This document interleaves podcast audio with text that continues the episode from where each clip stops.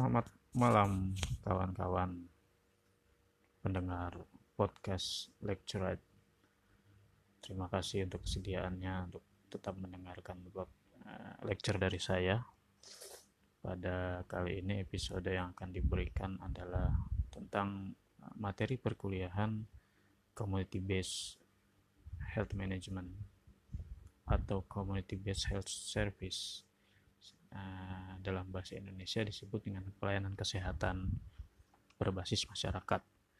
Pada episode ini saya akan memberikan sedikit uraian tentang uh, mata kuliah ini, uh, tujuannya dan materi yang akan diberikan. Seperti kita ketahui, pelayanan kesehatan kepada masyarakat yang dilakukan dengan mengandalkan inisiatif, partisipasi, serta kemampuan warga sendiri bukanlah kegiatan yang mudah dilakukan. Berbagai hambatan e, dan kendala itu sering ditemui dalam pelaksanaannya, sehingga banyak dari pelayanan tersebut tidak berjalan secara konsisten dan berkesinambungan. E, salah satu permasalahan klasik menurut saya adalah pendanaan. Ada sebuah berita di media online tahun dua ribu tujuh belas dengan judul "Tak Terima Hibah, Kader Posyandu Kelurahan Cicuruk", ini di Sukabumi ya, ancam membubarkan diri. Pada berita tersebut diceritakan tujuh puluh kader dari enam belas posyandu Kabupaten Sukabumi menuntut keadilan dalam pencarian dana hibah. Pendanaan merupakan masalah yang sering dihadapi posyandu sebagai pelayanan kesehatan berbasis masyarakat. Nah, di sisi lain ada ada fenomena menarik. Media online pada kota Sukabumi, kalau tadi di Kabupaten Sukabumi ya, sekarang kota Sukabumi menurunkan kabar positif dalam pendanaan posyandu dalam tahun yang sama ya, yaitu dua ribu tujuh. Dana operasional posyandu kota Sukabumi itu meningkat lima belas kali lipat ya, dibanding dua ribu dua belas. Kenapa? Karena ada peningkatan A P B D kota Sukabumi dan Provinsi Jawa Barat. Pada tahun dua ribu dua belas dana operasional posyandu itu sebesar tiga ratus ribu per tahun. tiga ratus ribu per tahun. Sedangkan dua ribu tujuh belas meningkat menjadi dua juta empat ratus ribu per tahun. Artinya per bulan itu hanya menerima dua ratus ribu. Ya, meskipun sudah ada peningkatan delapan kali lipat, namun secara nominal dananya sangat kecil untuk ukuran sebuah layanan kesehatan. Nah, permasalahan P K B M atau pelayanan kesehatan berbasis masyarakat semakin kompleks karena saat ini banyak sekali variasi bentuk organisasi sesuai dengan substansi masalah kesehatan. Pada episode ini akan banyak diberikan contoh-contoh pada pelayanan kesehatan berbasis masyarakat terbesar di Indonesia, yaitu posyandu. Nah, contoh P K B M eh, berdasarkan eh, substansi masalah kesehatan yang dilakukan antara lain adalah pertama untuk K I A atau kesehatan ibu anak. Contoh P K B M-nya adalah posyandu, polindes atau pos persalinan desa, ada bina keluarga balita atau B K B, pos penyuluhan K B, tabulin, tabungan ibu bersalin, jambulin, jaminan ibu bersalin, dana sosial bersalin atau dasolin, L S M peduli wanita, kelompok peminat K I A atau K P K I A, lalu paud, dan sebagainya. Banyak saya kira bentuknya ya. Lalu untuk kesehatan remaja itu ada upaya kesehatan sekolah atau U K S, ada saka bakti husada pramuka, lalu ada L S M peduli narkoba misalnya begitu. Contoh kesehatan lanjut usia itu misalnya posyandu lansia atau beberapa unit kesehatan yang khusus diberikan kepada lansia seperti senam jantung, ya, senam diabetes, ya, dan sebagainya. Uh, untuk kesehatan kerja, uh, P K B M-nya contohnya adalah pos upaya kesehatan kerja atau U K K. Lalu ada pos gizi itu untuk uh, substansi, sub, substansi masalah kesehatan gizi masyarakat. Untuk kesehatan lingkungan itu ada contohnya banyak, ada salah satunya koperasi jamban, S T B M atau sanitasi total berbasis masyarakat, Pokmair, dan Jumantik atau juru pemantau jentik ya. Untuk pemberantasan penyakit menular, Contohnya adalah L S M peduli H I V/AIDS, L S M peduli T B paru. Nah, kemudian pada kasus COVID saat ini ada P P K M mikro ya, yang memang e, merupakan e, pelayanan kesehatan berbasis masyarakat untuk penanggulangan covid sembilan belas. Pencegahan P T M atau penyakit tidak menular, contohnya klub jantung sehat, klub senam diabetes, dan lalu prolanis yang ada di uh, puskesmas-puskesmas ya. Lalu pelayanan farmasi, misalnya warung atau pos obat desa. Penunjang Yankes, misalnya pos kesehatan desa atau poskesdes, poskestren atau pos kesehatan pesantren. Lalu untuk pembiayaan kesehatan itu ada dana sosial kesehatan atau dana sehat. Kemudian untuk kesehatan tradisional ada tanaman obat keluarga toga, lalu e, gawat darurat itu misalnya ambulan desa, suami siaga, dan e, terakhir donor darah. Contohnya adalah kelompok donor darah. Jadi banyak sekali bentuk-bentuk P K B M ini yang menyebabkan memang menjadi begitu kompleks masalah P K B M di Indonesia. Nah, permasalahan P K B M secara umum dapat dibagi berdasarkan komponen sistem pelayanan. Jadi saya selalu e, melihat mengidentifikasi masalah itu berdasarkan e, komponen sistem. Ada input, proses, output. Dari beberapa jurnal, penulis e, mengutip beberapa masalah e, yang dihadapi Posyandu ya. Yang pertama adalah e, masalah kader, di mana tingkat pendidikan kader Posyandu itu masih kurang dan belum mendapat pelatihan tentang tugas-tugasnya secara maksimal. Sehingga apa? Kinerjanya belum maksimal. Nah, studi terhadap ini misalnya ada di Puskesmas Sidotopo Wetan, Kota Surabaya. Yaitu pada Maret sampai April dua ribu enam belas, kinerjanya hanya sembilan puluh enam koma satu persen tidak membuat diagram S K D N. Dan lima puluh satu koma sembilan persen tidak melakukan pembaharuan terhadap data sasaran. Yang kedua, masalah peserta. Kalau tadi kader, sekarang peserta. Pesertanya itu partisipasinya rendah. Contoh studi di Puskesmas eh, Posyandu, wilayah Bulak Banteng, Surabaya. Ya. Sepertiga lansia itu tidak memiliki niat memanfaatkan layanan kesehatan. Hampir setengah peserta Posyandu lansia di wilayah Puskesmas Somba Opu juga tidak aktif. Lalu pada Posyandu balita, keaktifan peserta di wilayah desa Pengadegan Banyumas hanya mencapai enam puluh persen. Lalu di wilayah Jorong Tarantang, Sumatera Barat itu hanya empat puluh lima persen. Namun demikian ada hal yang membanggakan atau memberikan hal positif, yaitu Posyandu di wilayah Sidotopo Wetan, Kota Surabaya itu tujuh puluh lima persen kader percaya bahwa upaya yang dilakukan selama ini dapat meningkatkan partisipasi ibu balita. Berikutnya adalah permasalahan ketiga, yaitu pendataan dan pemantauan K I A, kesehatan ibu anak secara manual.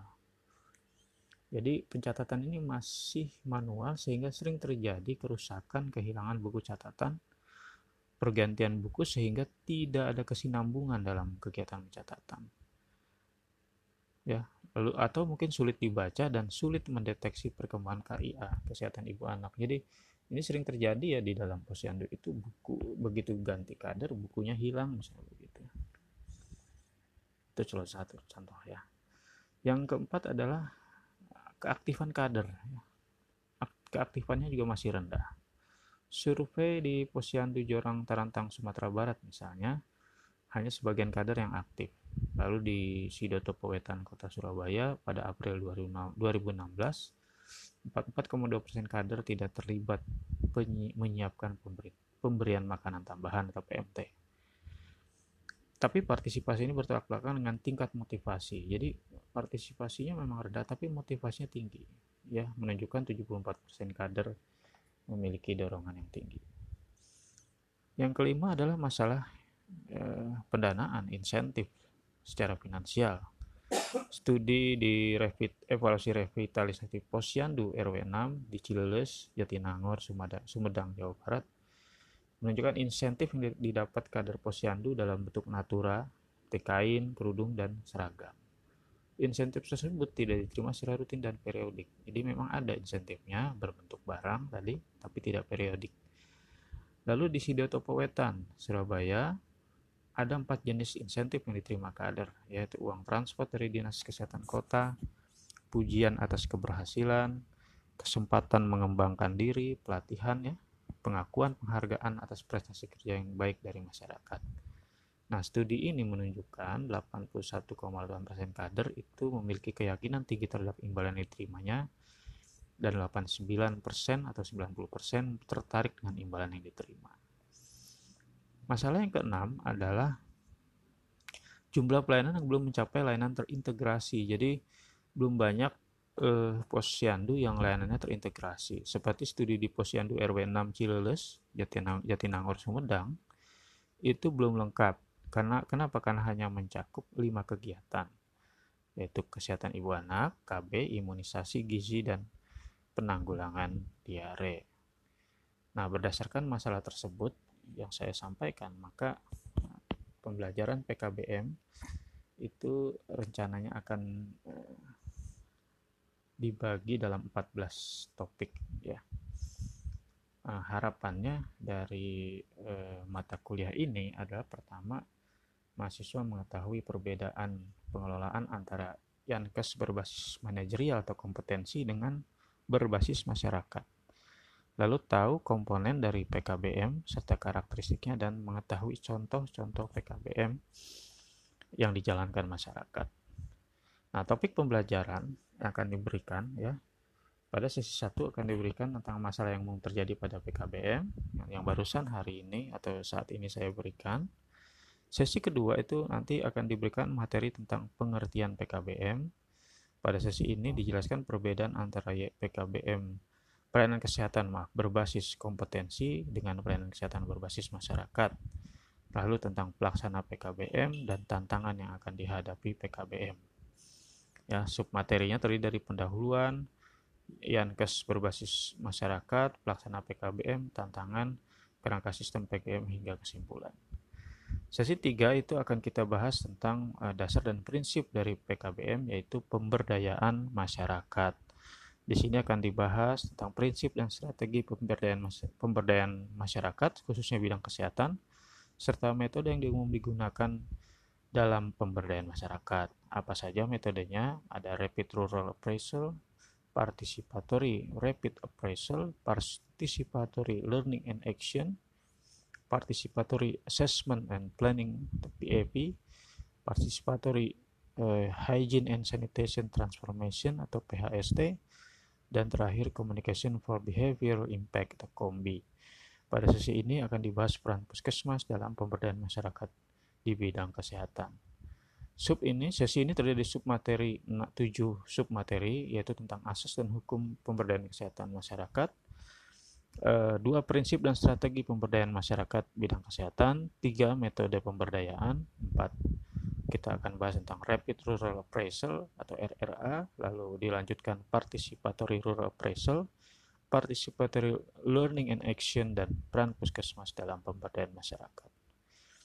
Sesi empat itu akan berisi tentang pengelolaan sumber daya pada P K B M yang meliputi uh, komponen input, ya, antara lain regulasi, kader, pendanaan, sarana dan teknologi, stakeholder, serta kepemimpinan. Nanti akan dibahas antara lain eh, regulasi P K B M, kader P K B M, pendanaan P K B M, sarana teknologi P K B M, stakeholder P K B M, dan kepemimpinan. Sesi lima terdiri dari eh, kita akan belajar tentang regulasi yang mendasari P K B M. Berdasarkan regulasi ini, organisasi, organisasi P K B M membentuk prosedur dan pedoman yang melandasi pemberian layanan kesehatan kepada masyarakat. Nah, di sini kita akan bahas tentang pengertian dari regulasi atau kebijakan dan jenis regulasi P K B M. Sesi enam dia akan dibahas tentang kader dan relawan P K B M, dan secara mendalam akan dibahas peran kader atau relawan, pelatihan kader, kinerja kader, hingga perekrutan. Nah, yang nanti akan dijelaskan dalam enam sesi eh sorry enam pertemuan, enam materi, ya. Sesi tujuh itu akan membahas pendanaan P K B M. Nah, pada sesi ini akan dibahas tentang sumber pendanaan P K B M dari mana, bisa bersumber dari uh, fundraising atau penggalangan dana, lalu earn income, pendapatan dari penjualan produk atau jasa, dan pendanaan dari lembaga donor. Sesi delapan akan dibahas tentang sarana dan teknologi P K B M. Secara mendalam nanti akan dibahas tentang sarana pelayanan dan sarana penunjang P K B M serta pemanfaatan teknologi tepat guna pada P K B M. Sesi sembilan akan dibahas tentang stakeholder atau pemangku kepentingan P K B M yang terdiri dari berbagai pihak. Ya. Nah, salah satunya nanti eh, yang akan dibahas adalah bagaimana stakeholder P K B M dalam Posyandu. Sesi sepuluh kita akan bahas tentang kepemimpinan komunitas, yaitu keterampilan memimpin yang harus dimiliki seorang pemimpin dari P K B M tersebut. Nanti akan dijelaskan pengertian kepemimpinan itu apa dan pengertian kepemimpinan komunitas serta kepemimpinan komunitas yang efektif. Sesi sebelas akan dibahas keterampilan komunikasi efektif yang harus dimiliki kader saat memberikan pelayanan kepada masyarakat. Ya, nanti kita akan berikan materi tentang komunikasi efektif. Sesi dua belas akan dibahas studi kasus Yankes berbasis masyarakat. Nah, yang pada eh, nanti eh, ada berbagai, berbagai macam studi kasus, bisa jadi salah satunya di H I V, AIDS, atau di eh, COVID ya, tergantung nanti bagaimana sikonnya. Sesi tiga belas eh, dibahas nanti salah satu jenis Yankes yang dilakukan pelayanan dilakukan P K B M Posyandu lansia. Di, uh, tentang penyakit tidak menular. Ini studi kasus juga tentang pelayanan P K B M. Dan di akhir sesi empat belas nanti akan dibahas tentang tantangan P K B M serta adaptasi P K B M ke depannya. Uh, jadi itulah kira-kira seluruh uh, materi yang akan uh, Anda pelajari di mata kuliah uh, pelayanan kesehatan berbasis masyarakat. Semoga uh, kita bisa mengikutinya hingga akhir uh, pelaksanaan uh, materi atau course atau kuliah tersebut. Sampai bertemu lagi, selamat pagi, selamat belajar.